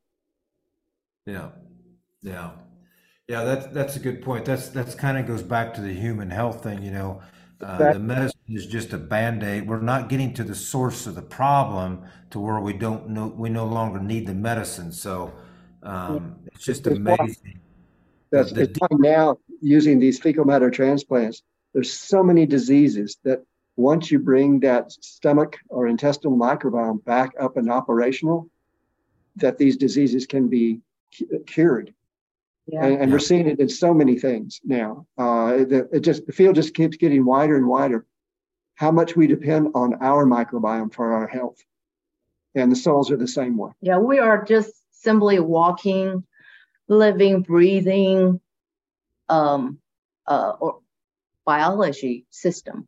So, you know, yeah. it's just it's kind of a mirror right there. And, and Simon, you can get our email from Rick if you don't mind. Yeah. We'll try to, try to help you on that one. Yeah, I'll get that to Simeon. That's no big deal. Um, yeah, I mean, guys, this is just it. Just you're just you've blown my mind a couple of times here tonight. Um, I mean, there's so much. There is so much happening here, and I th- I cannot thank you guys enough for for trailblazing this this this process because I don't think we would be as far along on this biology path if it wasn't for you guys. So um, there's think, so many there's so many people ahead of us. They're so uh, generous in sharing their knowledge as well, and so are you, and so many farmers or you know other people that are interested in this. They're so generous in sharing their knowledge and giving us feedback. Without that, we wouldn't have the same understanding that we we have accrued. So you know, thank you all. Yeah, well, thank you. That was so so so humble of you to say thank you. Well, we really see this as a mechanism to empower the farmer, to help them get away from this treadmill of all the chemicals and all the fertilizer. All the amendments. Yeah, this there's some really good potential here, and we're hoping that you at least consider it and try it, prove it to yourself, do a small plot somewhere, and mm-hmm. and just observe. Right. Well, let me ask you another quick question then. So let's say you are wanting to, to change, you're wanting to be regenerative. So let's say you've you've decided to make a 50% reduction, okay? And you're going to do the Johnson Su reactors and you're going to start incorporating this biology. Is that other 50% that you're using, how detrimental is, I mean, how detrimental is that is that glyphosate pass to this biology? How detrimental is a UAN 28% pass of nitrogen detrimental to this biology? I mean, what, what do you say? I, I think our best uh, results have been with 85% reduction. 85? Yeah. Yeah, during transition. During your transition. Yeah, while you're still kind of weaning yourself off and you your soil is still not up to speed as far as the performance from the microbial community, or you don't have enough yet. And so you, yeah. it's like somebody who has been sick and weak for a while. You need to nurse yourself back to health. You need to nurse yourself back to certain strength before you can even contemplate to train for marathon. And uh, so so you know if you're on the transition perhaps a certain amount is good without killing off your beneficial microbes. But you have to bring in all this system approach like no-till or minimizing on the tillage and uh, um, and then also make sure that you have multi-species cover crops and and do all the all the things that, that cutting back on the chemical, bio, biological, and physical disturbance. And having those cover crops and rolling, being able to roll them down and plant into them is also key in this process. That's what we saw in Turkey, and that's what we've seen in other places that we've done this. And and, yeah. and from the feedback of farmer is they notice that it's bringing back the uh, biodiversity there. They have the beneficial um, insects and birds worms. and, and the worms. They're so excited about the worms. And uh, I've seen a bunch of farmers get excited about worms. Yeah, these guys at the farm, uh, they are. Were. but but the thing is, being having those beneficial um, organism that that that help them to cut back on the pesticides and. Yeah having the cover that actually help them cut back herbicide 100%. That is that is tremendous. I mean, yeah. they say, you know, it doesn't mean they're wheat free, but it's so minimum that they they didn't see any necessity to go out there and try to apply herbicide. And they did Right. notice the Palmer amaranth. It goes away once you get these soils built back up. Yeah. Yeah. Yeah. It's like I've said many times before. I mean, we're trying to create um, environments that those species do not want to germinate in because they know they're going to lose if they germinate. That's all Yeah. we're trying to do here. Yep. Yeah. Yeah. Well, oh my gosh, you, I, we're gonna have we'll have to have you on again. I hope you'll come back. And I apologize. I don't know what I know you can't see me, but that's okay.